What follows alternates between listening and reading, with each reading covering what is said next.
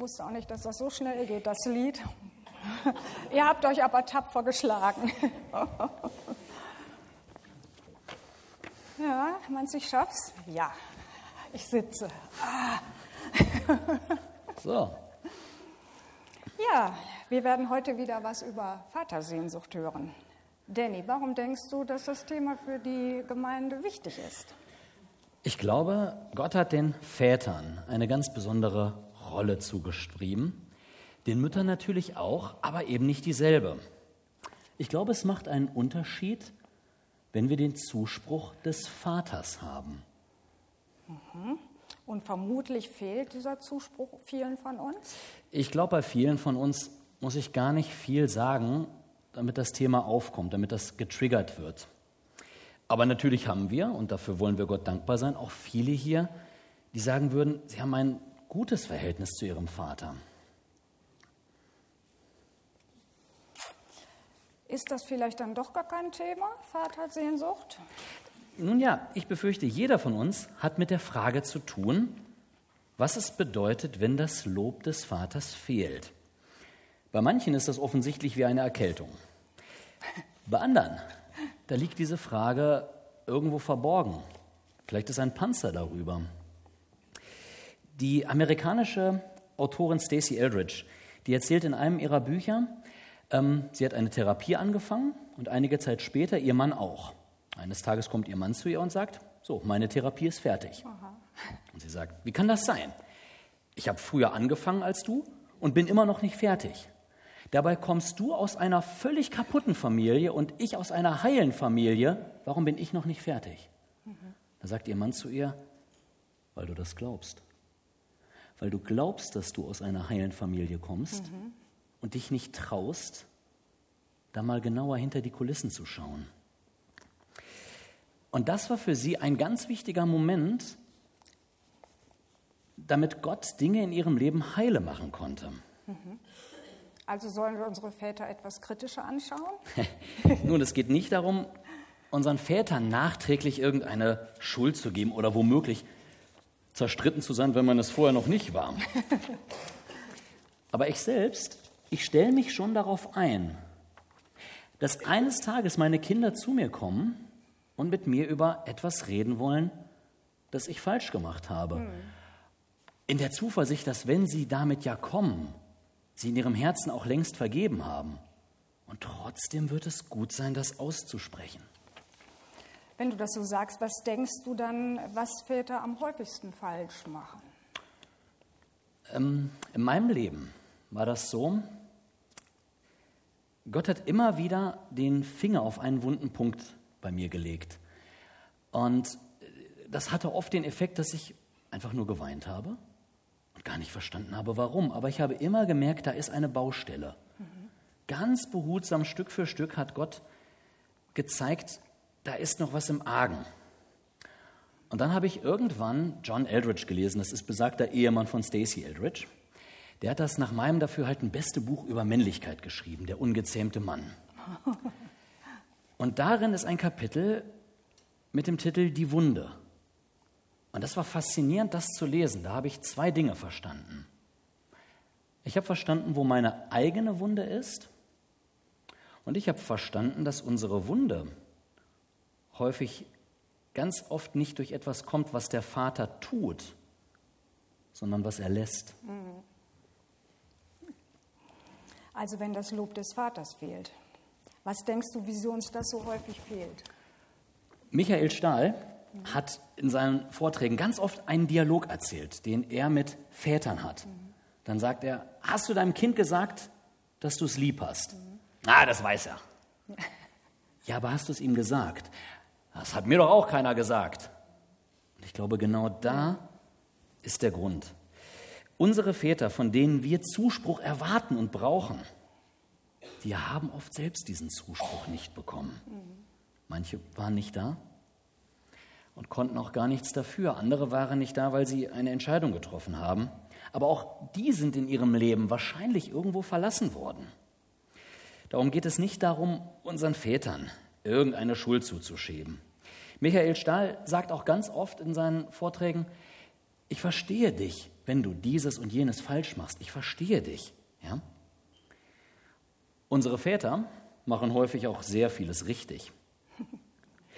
Und herauszufinden, dass dennoch etwas fehlt, sagt erstmal nur, dass auch Väter nur Menschen sind. Aber da bleiben Lücken. Genau wie du das eben von dir selber erzählt hast, da bleiben Lücken und die wollen gefüllt werden. Mhm. Aber das können unsere Väter oft gar nicht mehr füllen, oder? Das ist richtig. Gott hat die Väter dafür eingesetzt und weil wir Menschen sind, versagen wir an irgendeiner Stelle darin. Und dann von unseren Vätern zu erwarten, dass sie für alles aufkommen, was sie uns schuldig sind, das wird nicht dazu führen, dass sich diese Lücken schließen. Das war für mich eine ganz wichtige Erkenntnis, generell Menschen aus dieser Schuldigkeit zu entlassen, die sie mir gegenüber hatten. Und dann, dann kann man es zulassen, dass Gott diese Lücken füllt. Das hört sich ja erstmal ganz einfach an, aber ist wahrscheinlich auch ein ganz schön langer Weg. Eindeutig.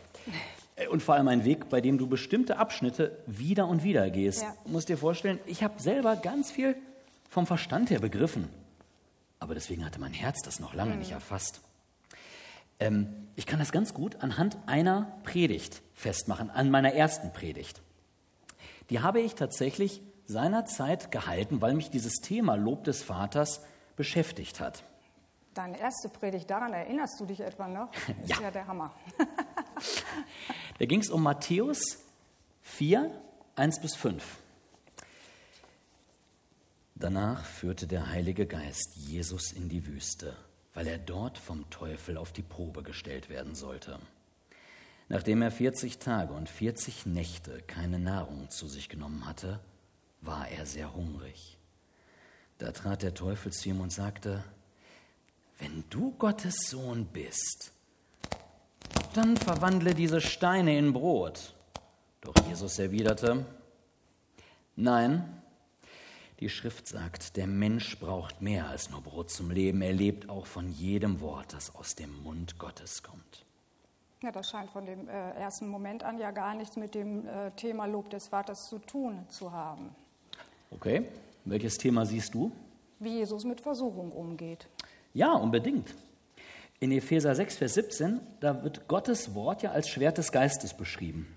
Also was Jesus hier in dieser Wüste vollführt, das ist ein geistlicher Schwertkampf. Mhm. Und er schlägt den Versucher in die Flucht. Genau. Der Teufel versucht es noch auf zwei andere Weisen und schließlich muss er Jesus verlassen. Dann heißt es, da verließ ihn der Teufel.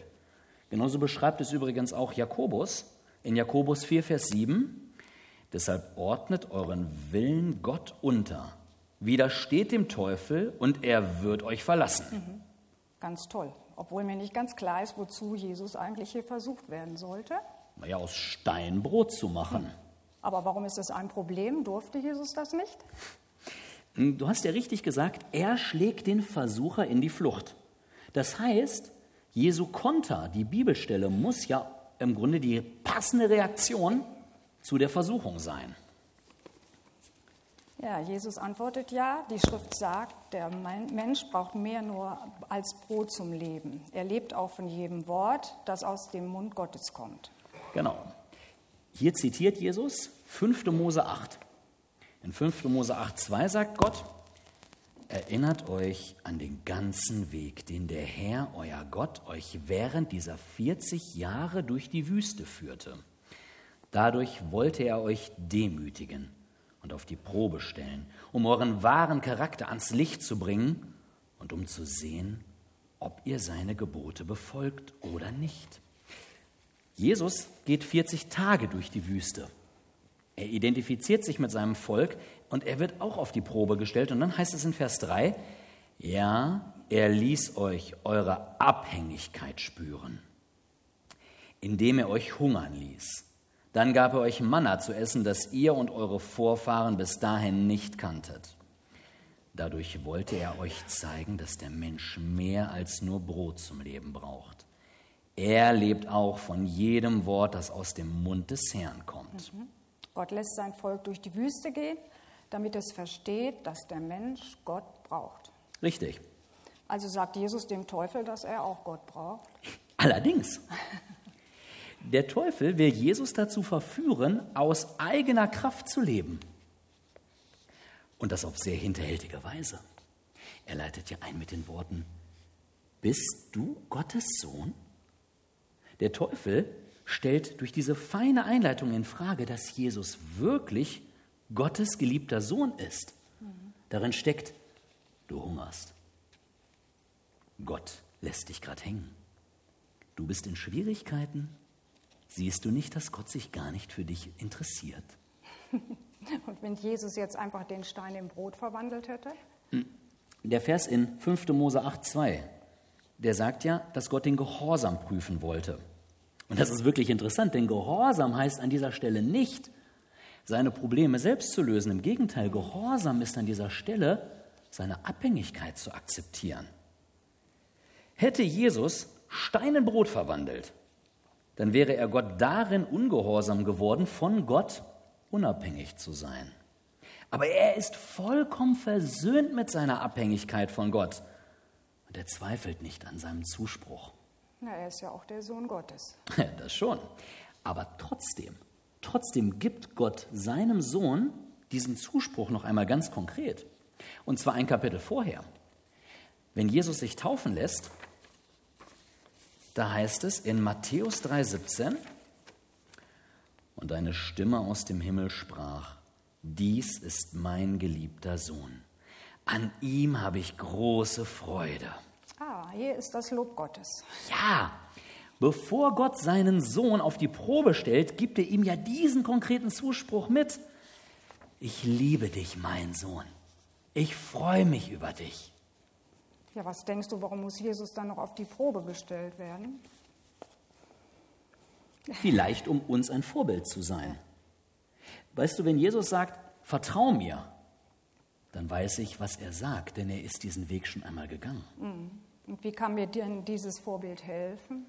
Nun, ich glaube, wir werden in diesem Leben ebenfalls immer wieder auf die Probe gestellt und herausgefordert. Und ich glaube, dass diese Herausforderungen oft nicht auf die äußeren Umstände allein abzielen, unser Wohlbefinden, unsere Gesundheit. Ich glaube, sie zielen oft auf unsere Identität ab. Herausforderungen stellen mich in Frage. Ähm, für mich war das eine Zeit lang wirklich schlimm. Jedes Problem in meinem Leben war dem Versucher ein Anlass, mich zu hinterfragen, und wo ist Gott? Kann es sein, dass Gott dich nicht liebt? Siehst du nicht, dass Gott nicht mit dir ist? Und wie bist du dann damit umgegangen? Naja, ich habe versucht, Stein in Brot zu verwandeln, also im übertragenen Sinne. Ja. Jesus hätte ja auch sagen können, was, du glaubst nicht, ich bin der Sohn Gottes, ich beweise dir das Gegenteil. Und genauso habe ich zu jedem Dienst, durch den ich mich beweisen konnte, nicht Nein sagen können. Wie lange ist das gut gegangen? Ähm, nicht sehr lange. Ich war äh, Leiter vom Sola. Ich habe die Kinder- und Jugendarbeit in meiner früheren Gemeinde geleitet. Ich habe selbst Kinderstunde gemacht, Jungschar gemacht, Theater gespielt, gepredigt. Und zu jedem spontanen Projekt habe ich erstmal Ja gesagt. Und dann sagte eines Tages eine Co-Leiterin vom Sola zu mir, Danny, du machst echt viel. Und nichts davon richtig. Oh, Ähm, Gott hat mich damals schon sehr herausgefordert und irgendwann habe ich ganz konkret von Gott gewusst, er will, dass ich meine Dienste niederlege. Das konnte ich mir überhaupt nicht vorstellen. Dieses Ich mache doch alles für dich, Gott. Man kennt ja so Geschichten, wo, wo Gott Menschen herausfordert, ne, verkauft ein Haus, geh nach Afrika. Ich dachte, wieso macht Gott sowas nicht bei mir? Und dann fordert Gott mich heraus, meine Dienste mal niederzulegen. Ja? Mir war lange gar nicht bewusst, wie sehr ich mich über meine Leistung definiert habe. und dann hast du über diese Stelle aus Matthäus gepredigt, nehme ich an. Nein, ich hatte über diese Stelle lange schon vorher gepredigt, ohne dabei zu merken, wie sehr mich dieses Problem selbst betrifft. Ich habe immer wieder anderen gesagt, ähm, lass dich nicht von dem Versucher hinters Licht führen, geh ihm nicht auf den Leim. Ja? Und irgendwann halte ich diese Predigt wieder und es fällt mir wie Schuppen von den Augen, dass ich da jahrelang etwas erzählt habe, das ich selbst gar nicht glaube, aber glauben wollte. Okay, und was ist dann passiert? Ich bin gescheitert. Endlich. endlich. Oh. Ja, endlich. Gott hat mich endlich in allen Bereichen einmal vor die Wand fahren lassen. Mhm. Und das ist interessant, weil mit einem Mal musste ich akzeptieren, ich kann nichts in die Waagschale werfen, um Gott einen Grund zu bieten, mich lieben zu müssen. Ich muss akzeptieren, dass er mich liebt, weil ich bin, wer ich bin. Mhm. Also kam das Lob von Gott dem Vater, obwohl du nichts getan hast, was Lob verdient hat. Ja, so könnte man sagen. Ja. Jesus war Gott gehorsam darin, seine Abhängigkeit von ihm zu akzeptieren. Und ich musste lernen, gehorsam zu sein und das, was ich tue, wirklich für Gott zu tun und nicht, um mich selbst zu bestätigen. Mhm. Das ist beeindruckend. Was können wir jetzt als Gemeinde da mitnehmen? Nun, ich könnte mir vorstellen, dass ich heute bei dem einen oder anderen diese persönliche Frage aufgeworfen habe, wenn Michael Stahl sie nicht letzte Woche schon mhm. aufgeworfen hat. Was ist, wenn das Lob des Vaters fehlt? Und äh, ich kann dir diese Frage nicht beantworten. Ich kann nur auf den hinweisen, der sie dir beantworten kann. Ich kann dir nur sagen, ich kenne den, der die Antwort kennt. Wenn Jesus in uns lebt, dann gilt Gottes Zuspruch, den er seinem Sohn gibt, genauso dir und mir. Du bist mein geliebtes Kind. Ich freue mich über dich. Und wo immer wir spüren, dass uns diese Gewissheit, dieses Lob fehlt, weil wir uns nicht für gut genug halten, da können wir uns etwas ganz Entscheidendes vor Augen führen. Jesus bekommt diesen Zuspruch, bevor er sich in der Wüste bewährt. Es klingt oft so, als, als würde Jesus im Moment seiner Taufe heilig gesprochen werden. Das gibt es in der katholischen Kirche, dass man für einen frommen Lebenswandel heilig gesprochen wird. Mhm. Und das Spannende ist, wir sind heilig. Also du, ich, wir sind die Heiligen Gottes, wenn Jesus in uns lebt. Und das bevor wir uns bewährt haben. Man könnte sogar sagen, damit wir uns bewähren können.